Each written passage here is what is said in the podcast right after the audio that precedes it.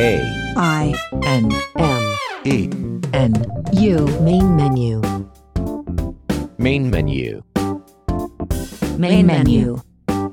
Hello, everyone. You're listening to Main Menu for the 2nd of June 2017. Your co host, Jason Castonguay, is speaking.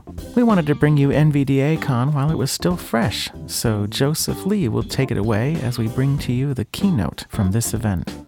After that, we tell you about a resource that was announced by NV Access. Those who wish to transition from Windows to NVDA now have a tutorial. Then there is a message that was shared by ACB President Kim Charlson regarding Hulu, and I will present that. And finally, I bring you talk about Markdown. Enjoy listening, everyone.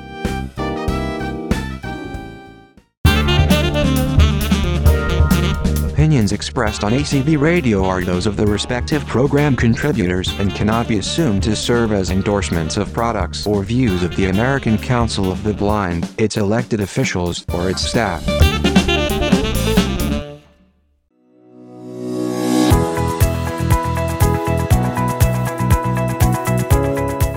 NVDACon 2017 keynote Community Engagement.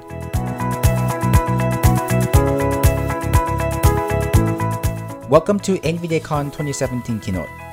My name is Joseph Lee, one of the contributors to NVDA Screen Reader, and I and Derek Riemer, the chair of NVDACon 2017, would like to welcome you to the highlight of this conference, the keynote by NV Access.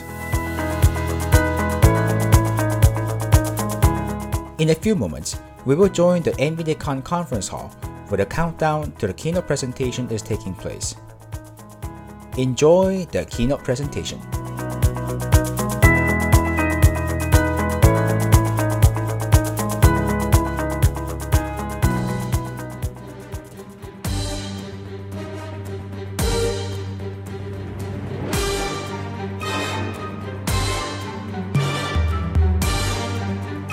Ten, nine, eight, seven, six, five, four, three, two, one.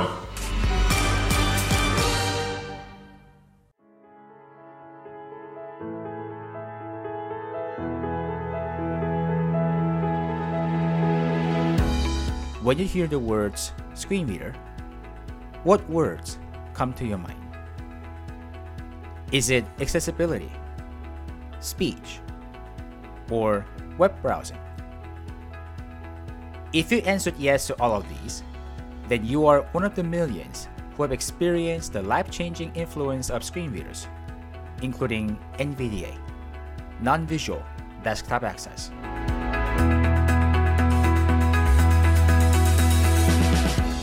Now think of words that describes NVDA.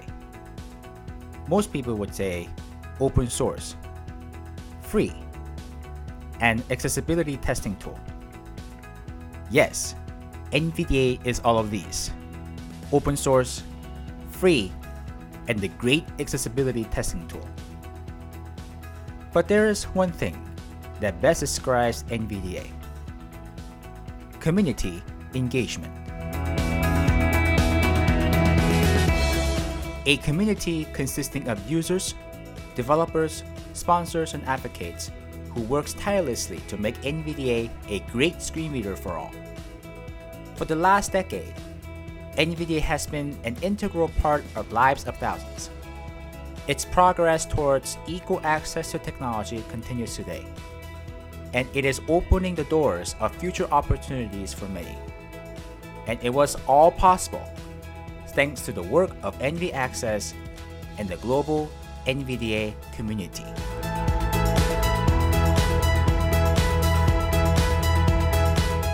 Want to experience the screen reader of the people? A tool developed for the people and a movement led by the people like you. Visit www.nvaccess.org today to download a copy of NVDA and join a global community that will make a difference in your life and lives of millions.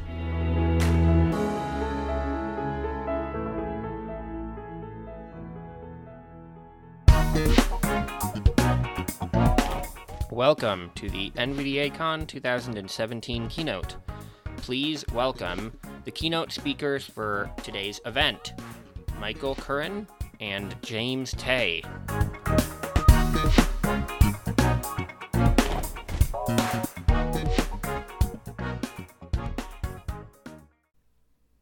Community Engagement, the theme of NVDA Con 2017. But it's not just the theme of the conference. It's a fundamental value of NV Access as an organization. And our status as a charity ensures, even requires, this continued commitment to community. It's evident right from our humble beginnings as a project developed by users, for users, something which continues to be the case today. It's reflected in the fact that NVDA being free and open source was never even a question. It just was right from the start. And compromising on this has never been an option for us, has never been something we've even considered. But even though it was open source right from the start, it wasn't until a little later, when people contacted us from around the world wanting to translate NVDA into their languages, that we realized not only the amazing potential of NVDA for the global community, but also the amazing power of community to grow, shape, and support the project. From these translators translating NVDA into their languages, to developers contributing enhancements and fixes, to users helping other users by answering questions and providing solutions. And of course, those who generously donated to NV Access to allow us to continue this vital work. But for us, the importance of community goes even further than this, than just growing the project. You've heard me say this many times over the years. Each and every person has a right and a responsibility to contribute what they can to our society, to do their part in ensuring a brighter future for our world. And as we heard more and more stories about how NVDA was changing people's lives, it became more and more apparent to us that NVDA is paramount, that it is an essential tool in enabling people to reach their potential, to take their place in their community. And going beyond even this, NVDA is a powerful example of how a community can come together to solve its own problems for the benefit of all. And if we can inspire just one other community to solve a problem in a similar way, that in itself is something to be immensely proud of. I'm Jamie, and last year I spoke at quite some length at the keynote about the then 10 year story of NVDA and you, its community. At this conference, we've had a taste of how that story has continued in the last year. Through the opening forum, the community met to discuss all things NVDA and I'm sure all things beyond. We heard from Google about the exciting progress of accessibility in Chrome, as well as how the community can help to make it even better. Then, our newest member of the NV Access team, Reef, outlined how those of you in the community for whom coding might not be your cup of tea can make nonetheless valuable non code contributions to ensure NVDA continues to address the needs of its users. As a trainer in various screen reading software, Leonard provided his insight into where NVDA excels now, but also where we can learn from other products to better serve our users going forward. I, as a somewhat last minute affair, spoke about and demonstrated how OSARA enables blind and vision impaired people to realize their audio recording and production dreams. Lucy and Derek continued to tell the story of Dictation Bridge, an open source project made possible largely by the community coming together to fund it. And finally, last but not least, Joseph detailed his excellent work as a community member to make Windows 10 apps more usable with NVDA, as well as how users can provide feedback to developers to improve accessibility further still. Throughout all of these sessions resonates a common theme how the community have played a massive part in continuing this story and how they can play an even bigger part going forward. So now I want to give you an update on the happenings at NV Access and how we are continuing to work tirelessly to better serve our users and to further engage with the community. Last year, I spoke of our work to solidify and refine the NV Access strategy to ensure the sustainability and longevity of NVDA and of NV Access. I outlined five broad areas of focus for NV Access. Continuing to develop and innovate in NVDA, building the ecosystem around NVDA, getting NVDA into the hands of more people, expanding our accessibility consulting and collaboration, and exploring new areas. This year, we have a clearer roadmap than ever before, aligning directly to these areas of focus. So let's touch on the first area of focus, which is the one you're probably most familiar with, and that's continuing to develop and innovate in NVDA. Essentially, creating the best possible product that we can. So, in the last year, we've had significant improvements regarding Microsoft Office. To talk about the major couple that I saw when I was looking at the changelog, we have reporting of sections and columns in Microsoft Word, and also the ability to read and fill in form fields in Microsoft Excel. There were quite there were quite a lot of more minor but nevertheless important things that happened as well in the Office space, and uh, those things include reporting of strike through in Microsoft Word, reporting of locations in Microsoft Excel when you press a key, uh, more accurate reporting of cropped and overflowed in Microsoft Excel, reporting of cross references in Microsoft Word, so they get reported as links now, and support for table titles and descriptions in Word. And there's a lot more where that came from. Much of this actually came out of Quentin's work on the training material, you know, issues that he identified working working through these use cases and you know, working as a user. And I'll talk more about that later. Last year, I mentioned that we were hiring a new developer. We're in the process of hiring a new developer. And I think it was around June last year that that happened. And so uh, we now have Reef as the newest member of our team. Now, any of you that were at his session a couple of days ago would have would have met him already, and I'm sure some of you who've been involved with development would have seen him around, seen him on GitHub and on the mailing list. So Reef has been working on general development, uh, quality assurance, and things like triage. And this is allowing Mick and I to focus on innovation and other areas where our specific expertise is, is required. So things like the, the uh, work on Kindle and on Edge, and also things like speech refactor, which I'll talk about later in the in the talk.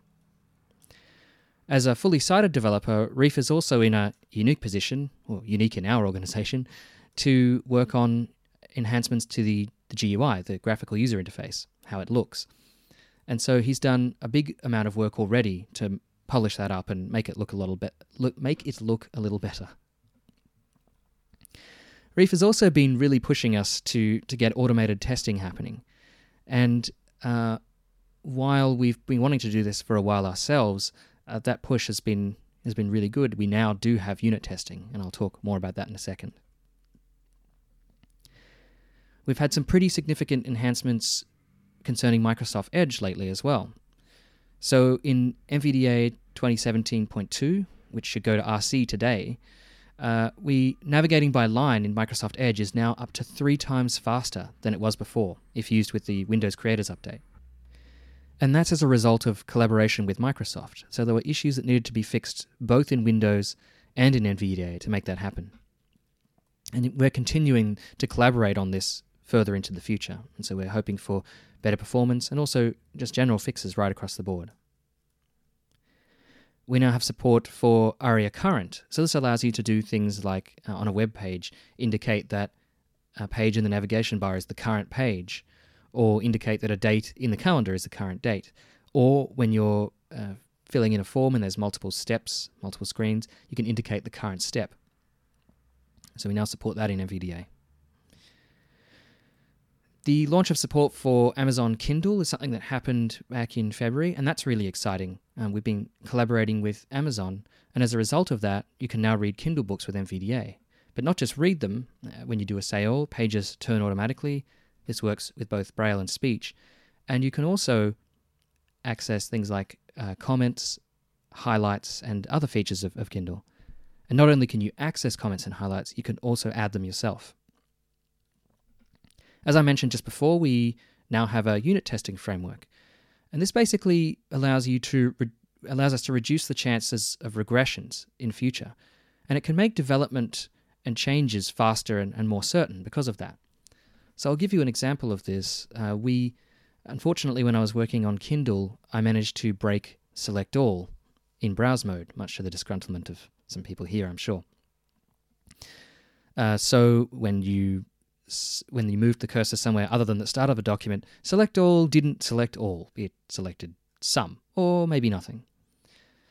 And the problem with this particular piece of code is it's it's very difficult uh, to predict. There are so many possibilities with selection. And so I was worried that making changes, I would end up breaking something else.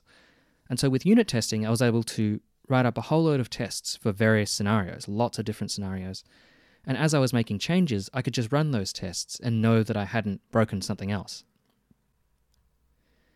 Okay, so let's talk about what's coming next in the land of NVDA. So, uh, over the, the course of NVDACon, you've probably heard several of us talk about and use the one core voices. I know I used them in the, the OSARA session, and I, I know that Joseph was using them as well in his session. So that's in NVDA next, and they're the, the voices that are bundled with Windows 10. That's really exciting because a lot of those voices are, really, really nice quality voices. So support a lot of different languages. Uh, we've been working on contracted Braille input for quite some time now, and uh, I'm sorry that that's taken so long. Unfortunately, we've had to deal with some some issues with uh, translation in in LibLouis. But I think I've I've dealt with most of the most of those issues now. So we're really hoping to be able to launch that for NVDA 2017.3. Anyone who's uh, been around the development circle, or maybe even just been lurking, is probably aware of a project that we mythically call Speech Refactor and uh, we're going to start work on this this quarter. It's basically the idea behind this is let's take NVDA's really let's say you know it's it's lasted a long time, but it's quite old NVDA's speech code, which is and let's rewrite big chunks of it so that we can do some really amazing things that we can't currently do. So as um, uh, the first project to benefit from this will be switching of synthesizers for different languages. So you might have one synthesizer that can speak English well and one that can speak Chinese well, but they're they're two different synthesizers, not just two different. I want to be able to have automatic switching for that. Speech Refactor, while the initial implementation won't directly support these things, it paves the road for a whole load of other stuff. There's a massive list here, and I'm just going to run through. Changing the speed for different languages and things like math language switching in native apps and focus mode on the web, author indication of spelling errors, sorry, audio indication of spelling errors and capitals when reading text. So right now we have the little beep when you're when you're uh, the little buzz when you make a spelling mistake. Ideally, it'd be nice if when you're reading text you could hear that sound rather than having to hear spelling error spoken. Uh, pauses during speech. I personally am not a big fan of pauses, but sometimes particularly for newer users, having some pauses here and there actually makes it a lot easier to follow what's going on. Sounds for control types and states, so being able to have a sound for, oh, for a button or to beep for links. And changing voices for controls or formatting. So, for example, headings rather than speaking heading level one. And reporting of, of caps and non textual content in, in select there, there are so many things that this allows, and I, I need to stress that this won't necessarily be in the first round. All of these things are made possible, and for other people to help with once the initial framework. So now we move on to a little project that I unhelpfully title WebFix. And WebFix is basically let's take the really top sort of annoying issues and problems that people experience NVDA's always had a, a, pretty good track record on the web. We've always tried to stay on the. I feel like in the last uh, couple of years, there have been some things that, that haven't that haven't been addressed that seem minor and a little niggles, but are just starting to annoy some some people. So examples of this would be problems with with uh, being thrown into focus mode when you shouldn't be thrown into focus mode. trying to click on things and having that not work not work in certain cases. So we want to try to fix some of those. I don't know that we'll get all of them fixed, but certainly we're going to give it a, a red hot go. More ARIA. Uh, so this is sort of a little bit more technical, but uh, ARIA is essentially the specification that allows really fantastic accessibility things.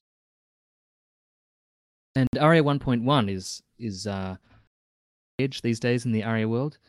So um, we want to support things like grids, which uh, we already support grids, but there are enhanced enhancements for grid support in ARIA 1.1. Allow for really massive grids, like in Google. Uh, also supporting support for things like placeholder. So placeholder is that little piece of text that sometimes sort of is initially in the field that just sort guides you as to what to put in. So in a date field, it might be you know D, and uh, we want to support that. Browse mode in rich, rich text editors is another thing we want to support. And basically, what that means is imagine that you're editing something in Google and you think, okay, I actually want to jump to the next heading, or I want to jump to a table near here, or I want to jump to a link. Uh, you want to be able to use those browse mode commands that you all know. Right now, if you do that, when you come back to switch back to focus mode, the cursor is exactly where you left it. It doesn't move. And so we want those things to be synchronized so that you can use both both of those capabilities. We're going to be doing more work uh, on Microsoft Edge as well. We don't quite know what that looks like yet. Uh, it sort of depends on what Microsoft can launch in. But we're we're very much hoping there'll be some more performance and improvements. Maybe not not this year. It may take a little bit longer, but we're certainly collaborating with Microsoft on that. Generally across the board, but I think uh, people will agree that we've made so far with Edge, even in the last year, has been has been pretty phenomenal. Automatic selection of the best available synthesizer is, is also something we want to do. And this essentially means things like Uh, right now we, d- we default to eSpeak whenever you install NVDA. And I'm much a fan of eSpeak, and I, I don't think I'll be soon. But for new users, it's not necessarily the greatest thing. And in Windows 10, we have all these fantastic voices that, that Microsoft now has. So we want to essentially be able to say, hey, there's a one core voice available for your language. To that, and people who who still love eSpeak don't, or who particularly newer users can use the. They'll have a good experience right from the start. Finally, one thing we want to try to implement. I don't know that we'll get to this testing. Uh, system testing is similar to, to unit testing that I mentioned earlier, but it's a bit more user level. It's literally like simulating what a user would do and expecting what a user would hear. And that allows us to test some some rather obscure cases. Okay, so that was all of the development stuff. So, let's talk about building the ecosystem. So, uh, we've got this great product, or we believe we do anyway, and we need a solid ecosystem to ensure the maximum benefit for everyone and to ensure maximum growth.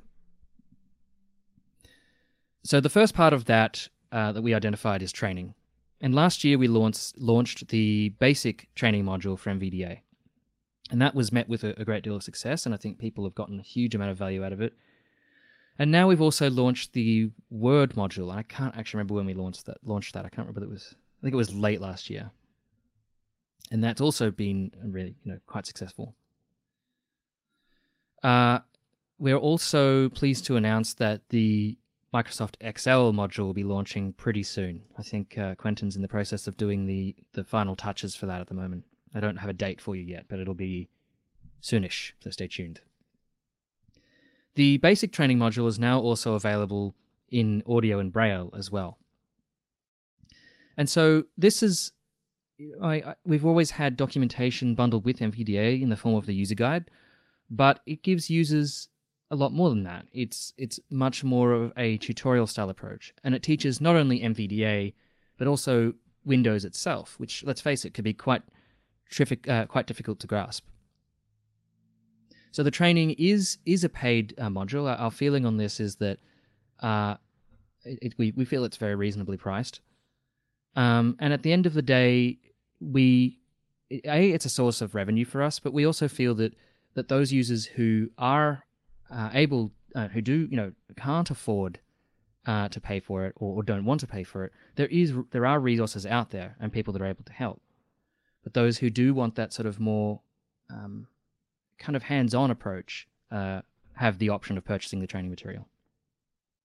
As I mentioned earlier, this allowed us, aside from writing the training material, to identify issues in both NVDA and Office. And that's allowed us to, to file a whole lot of bugs with NVDA, and we've gotten some of those fixed. And also Microsoft. Uh, I think they've been really grateful for the feedback as well. And I believe some of those issues have been addressed. So certification is another thing we've been working on, and that's now available for the for the basic module. I think we now have 40 people, when last I checked, that are now NVDA certified experts. So uh, we're publishing details of those certified experts on the on on the certification page. And the basic idea behind this is we want people to to be able to know, okay, this person has has achieved a level of, of understanding of NVDA that we believe makes them sufficient to to use the product, but also train in the product if they have training expertise. And the fact that their details are, are listed on our site also means that they, you know, could even provide jobs going forward. Now, at this point, we're listing names, uh, but at this point, we're just listing names, and I, I can't actually remember we're listing anything else. But uh, we are going forward. We're going to be able to list um, information that you request to be listed as well. So, if you have contact details that you want to be listed there, that can be done. I'm not quite sure when we'll be launching that, but the uh, I think there's actually a pull request against our uh, against our server code repository that's being reviewed at the moment. Telephone support is is something else we've been doing, and while the community support resources are really fantastic, and there's a whole bunch of you out there that are doing really amazing work to help people out, uh, this gives us gives some people the assurance of, of being able to pick up the phone and, and call, and knowing that someone will, will be able to answer that call. And again, this is you know one of those situations where it is you don't need to purchase this, but if you want that assurance, you have that option of purchasing it. And that's available from our shop as well. So let's talk a little bit about external contributions. So we've increased. Uh, I think if you if you look at the uh, look at GitHub and, and look at the statistics and what's happened in the last while, you'll see that the we've definitely in, increased the number of pull requests pull requests that we're reviewing and merging from external contributors. But we still, you know, we're definitely aware that we still need to improve on this. It takes quite some time at the moment to get things reviewed, and it's an area that we still need to work on. And I should point out here that the sort of guidance that Reef provided in his session on non code contribution, those things will really help because the more time that we can spend on things like um, code review, sorry, let me try that again. The less time we can spend on you know getting enough information to triage, the more time we can spend on things like code review. And uh, other ways you can help are, you know, when you submit pull requests, uh, make sure that the, the implementation is being discussed first. And so that just saves a lot of time on, on everyone's sides if, if there need to be changes. So in terms of add-ons, uh, late last year, uh, we worked with the the add-ons group, uh, a few people in the add-ons community, to streamline the submission and review process. So previously, getting an add-on submitted and reviewed was, you know, was somewhat arduous, I suppose. And that's because we had some fairly strict review requirements in place, and we wanted to ensure the best quality of code. But the reality is that that's not going to work for a lot of people, and we felt that it was restricting the ecosystem. It was preventing people from getting hold of some really useful add-ons, and it meant that they were being distributed outside of the official repository. And so now we've changed the review requirements, at least for a basic review, just to be to cover really important things like is it secure? Is it going to cause damage to people's systems? Whether that's intentional or, or unintentional. Uh, you know, is it legal? That's really important for that should be important for everyone, but particularly important in corporate environments. So that's essentially what, what it's what it's reviewing for now. And then there is also the option of a more advanced review if you if you do want to be critiqued on code quality and things like that. Earlier this year, we launched what we're calling NV Access in Process, and this is essentially a news section on our website, which is I don't want to say weekly, I suppose I don't want to say fortnight, fortnightly, but certainly you know semi-regular updates on what NV Access is doing, what's going on behind the scenes, and anyone who is familiar with with, with AT development will will know that in process is a bit of a play on words. I think I'm I can't remember whether I mentioned we were looking at this last keynote, and that was uh, really a direct uh, a direct response to users saying we need to hear more. We want to hear more about what's going on at, at NV Access rather than just once a year at, at the keynote. And we have always tried to be fairly transparent, but we realized that not everyone sees that. Not everyone's you know on the mailing list all the time and watching GitHub. And so we hope at that that we've achieved that with NV Access in process. Anyone who's been watching Facebook lately or watching the NVDA groups.io mailing list will have seen that Quentin is is really quite active now. So we're really trying to make sure that we're responding to, uh, you know, fairly active and responding to things like Facebook and Twitter and our mailing lists, just engaging more with the community on that level. And that's also given us, I guess, a deeper insight into the sorts of issues that users are experiencing every day. We're increasing, I really can't talk properly today. We're increasing our involvement in NVDACon, and I hope that's that's been noticeable. Uh, NV Access is is hosting the team talks over this year, and I've been on the committee uh, helping out where I can. And we've also done more than just the keynote session this year. We've had Reef session, and we also had my nonetheless last minute OSARA talk. Okay, so the third goal, where are we at? Uh, getting the hands, getting the hands of NVDA into more people. I don't think that's quite what I was trying to say getting NVDA into the hands of more people. So, you know, we've got this great product and we're building this great ecosystem. And we need to actually make sure that more people are getting hold of this thing now. So, NVDA is being translated into Vietnamese, Indonesian, and Burmese. And we're really targeting developing countries here, countries that really can most benefit from uh, from NVDA. NVDA was already translated into Vietnamese, but that has now been updated significantly. And that's not just NVDA, but also the training modules.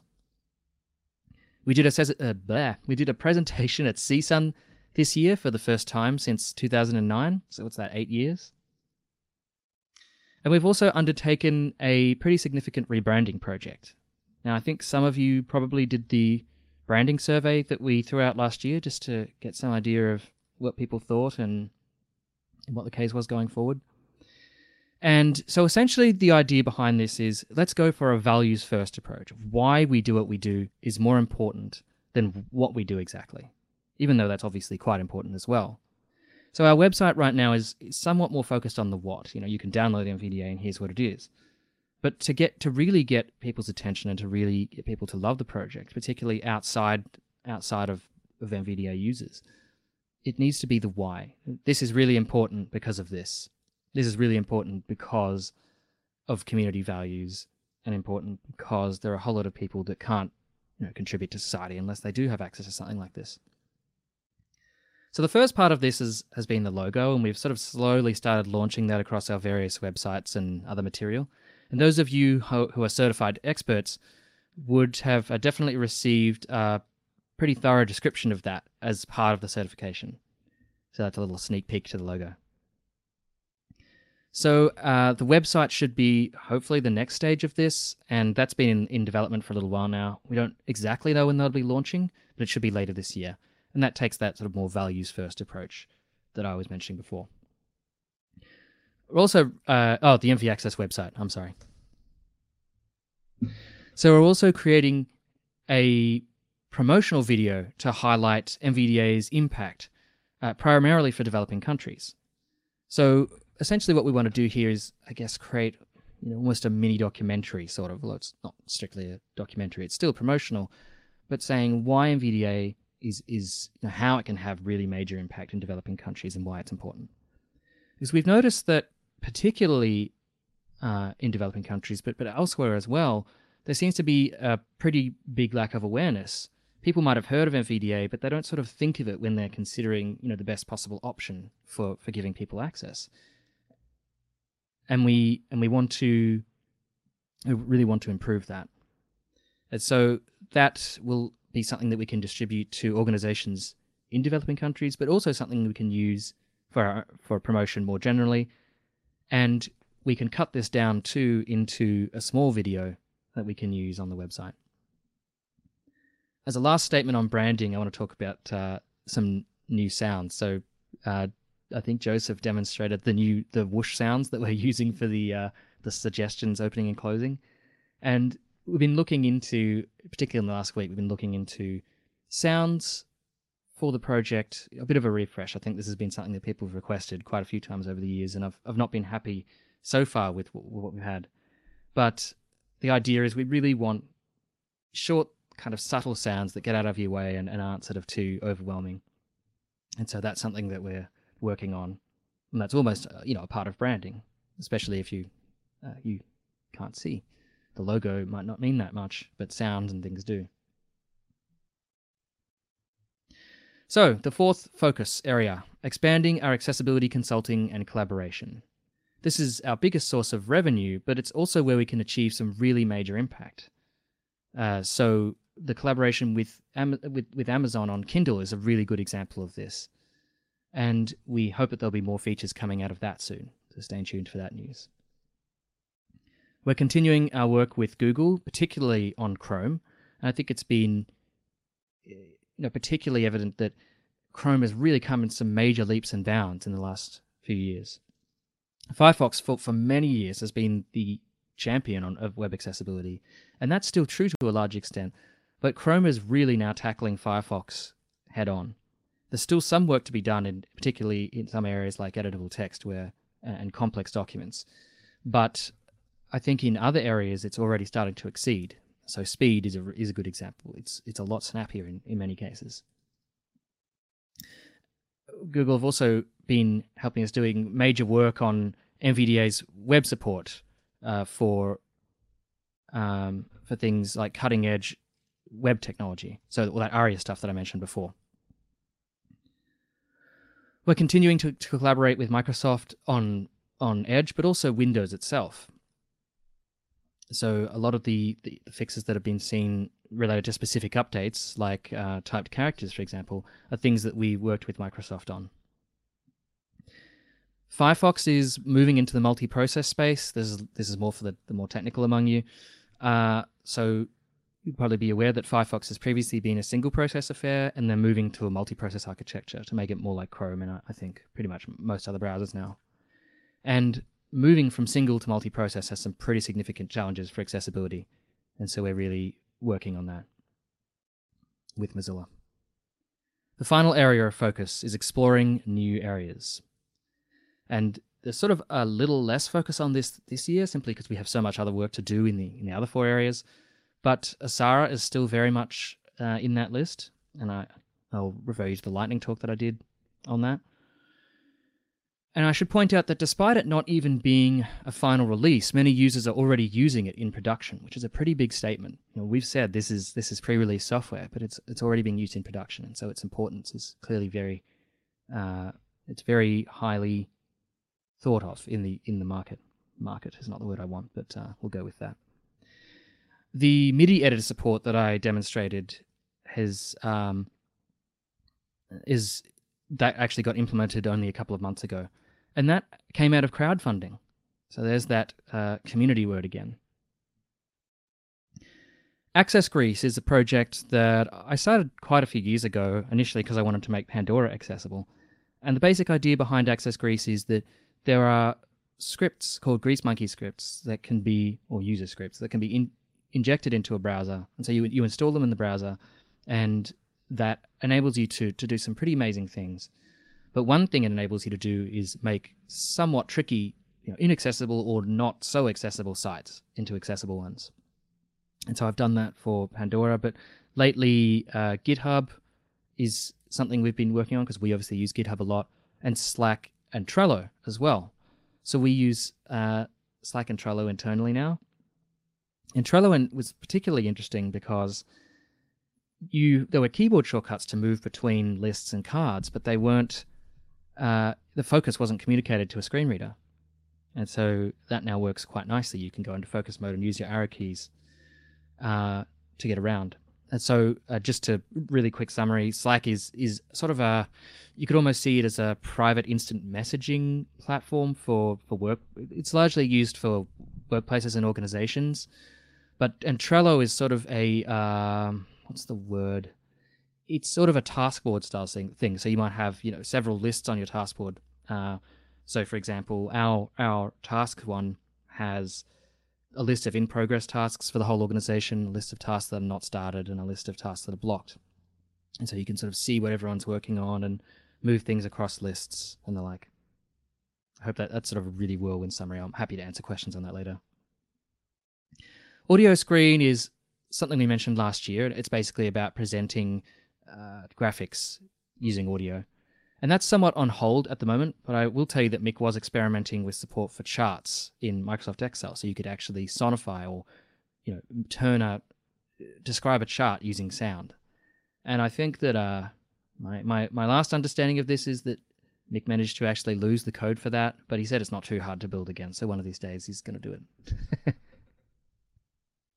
so before I wrap this up, uh, I want to extend our our gratitude to our major sponsors: Adobe, Google, Mozilla, and the Nippon Foundation, as well as everyone, you know, all the organizations and individuals who have contributed really generously financially. You are what enable us to continue this work we really love. Uh, thanks to my partners in crime at NV Access, Mick, Quentin, and Reef, who are really just so fantastic to work with and uh, all constantly go way above and beyond the call of duty. And aside from that, they keep me sane and stop me from doing stupid things. uh, thanks to everyone who has contributed code or translations or documentation to NVDA or a related project. And that's all of you have helped NVDA to become what it is today. Thank you to all of you who have helped to support other users and to spread the word about NVDA. I feel like you guys are sometimes you're in the background and not necessarily given the recognition you deserve, but I'm sure that many people have been helped by you know, by all sorts of people who are just able to provide their expertise, give up their time to do so. And our enormous gratitude to our users, that's all of you, without whom this project just wouldn't obviously serve any purpose. Finally, I'd like to thank everyone for coming to NVDA Con 2017, and I'm sure you'll all join me in warmly thanking Derek, Ethan, uh, and Laura on the on the committee. We also got Joseph, who worked on the the promo and the pre keynote stuff. Thanks for that that awesome awesome mix, Joseph. Uh, Matt, who's been taking care of the audio streaming and I think some of the recording as well. Uh, Bavi has also been in, in the background when he can. He's he's been pretty busy. Ashley, sorry, I missed Ashley. Doug, Doug as well. And I'm sure I've missed some people, but everyone else involved in, in making this NVDA Con a reality. There are many things that make NVDA different, that distinguish it from other products. Its $0 price tag, its open source code, its support for many languages, the fact that it can be portable, and the list goes on and on. But all of these things ultimately can be traced in some way or another back to one key simple tenet, and that's community. Community is ultimately what makes NVDA different, what makes it so important, and why it is the incredible project that it is today. And as we draw this conference to a close and reflect on the greatness we have achieved and can yet achieve as a community, I'll leave you with this fitting quote from Leroy Hood. Don't underestimate the power of your vision to change the world. Whether that world is your office, your community, an industry, or a global movement, you need to have a core belief that what you contribute can fundamentally change the paradigm or way of thinking about problems. Thank you.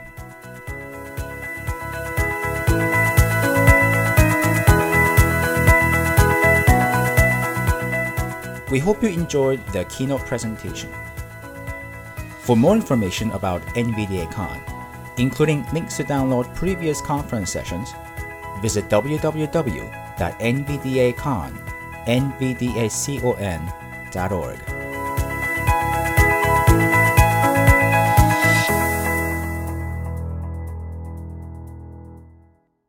All right. Thank you very much, NV Access team, for giving us permission to air that wonderful keynote from NVDA Con. I want to now bring to your attention it was announced by Joseph Lee on the NVDA list that a tutorial has been made available. It was written by Gene Asner, and it is all about switching from Windows to NVDA. The direct link to it is quite lengthy, but you can find it pretty easily by going to nvda community.org and search for the word switch. Again, it is called Switching from Windows to NVDA. Also, NV Access has officially released NVDA 2017.2. The following is an announcement which was posted by ACB President Kim Charlson. The title is Hulu Audio Description and Screen Reader Access. Kim asks that we share this information with other affiliates to assist ACB in its work in this area. The announcement reads as follows Disability Rights Advocates is investigating complaints from blind individuals who report that the Hulu website and mobile applications are not accessible, and from blind individuals who want audio description tracks to be made available on Hulu. We would greatly appreciate speaking with you if you are blind and you have chosen not to subscribe to Hulu because you have heard about access barriers or the lack of audio description. We would also like to speak with you if you have confronted access barriers yourself while using Hulu. To share your experiences, please contact Kyle Ruiz by phone at 510 665 8644. Again, area code 510 665 8644, or by email at kruiz at dralegal.org. That's K R U I Z at D R A L E G A L dot O R G. Okay, now you get to listen to me go on about something I've wanted to discuss with all of you for a while. Have you ever been in a situation where you want to write a document and have it come out looking presentable and well formatted, but maybe you don't have access to a word processor. Maybe you don't feel like dealing with the ins and outs of a word processor. Or I know HTML can come out looking nice, but coding it is not so much fun, and especially with speech. You're having to deal with all the less than and greater thans and all these different tags that go on. And yeah, it's just not a whole lot of fun.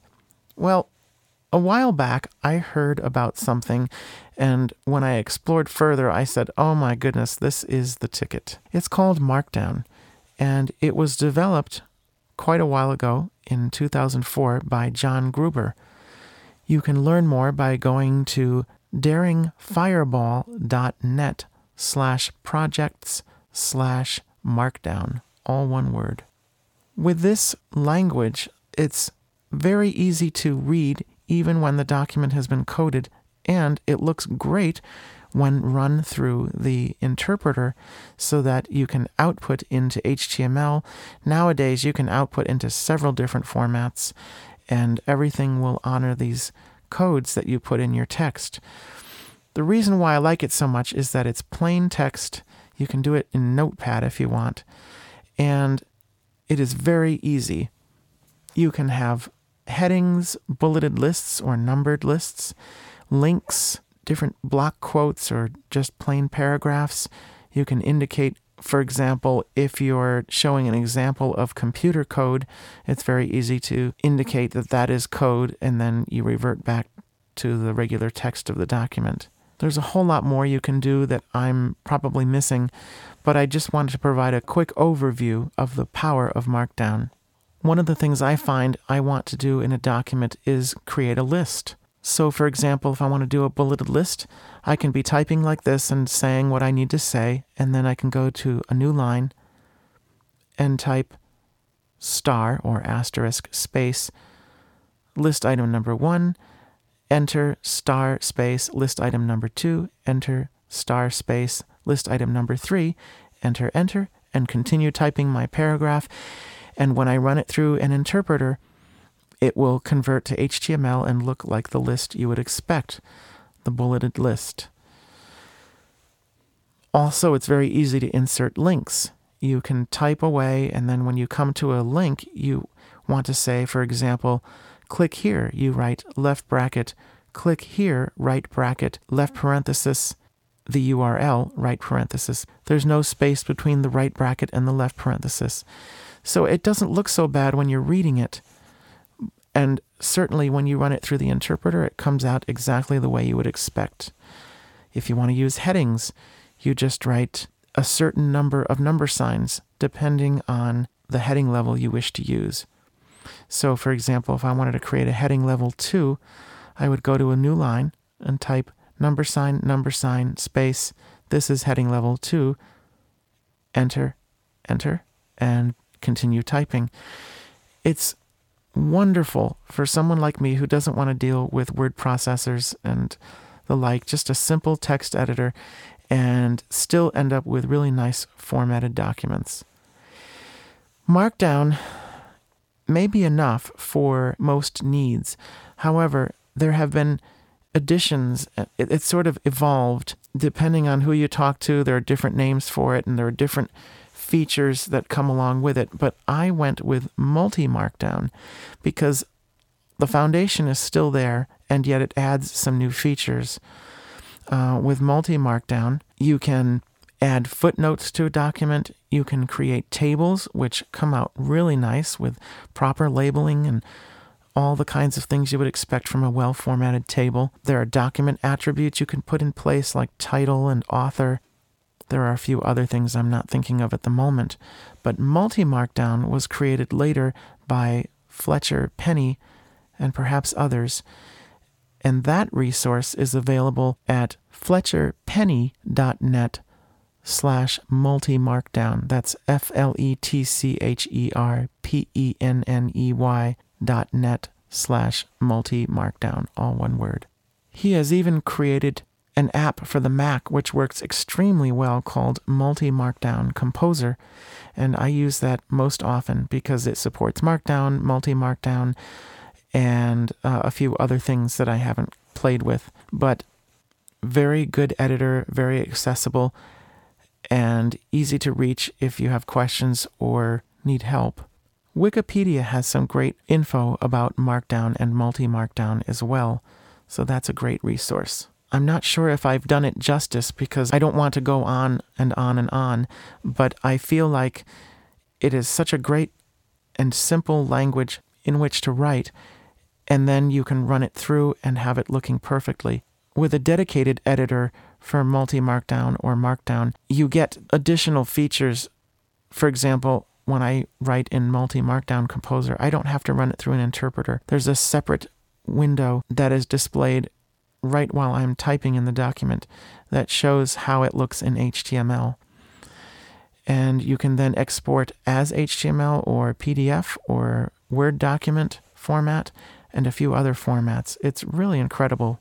So I just wanted to tell you all about it in case you may have a need to quickly get some text down and yet still have it well formatted.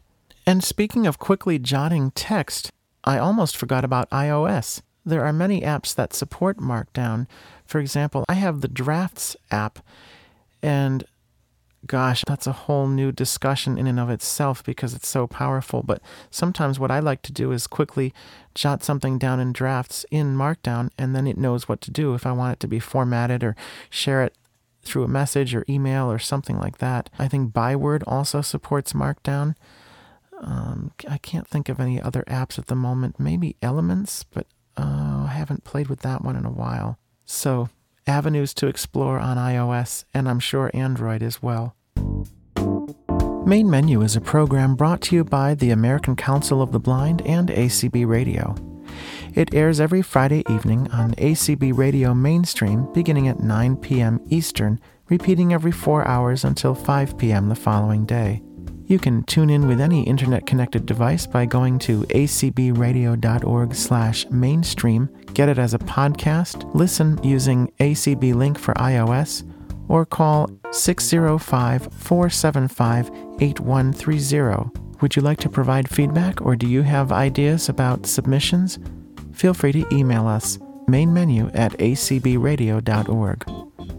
You can also reach us on Twitter at mainmenu. Thank you so much for listening. We'll see you again soon.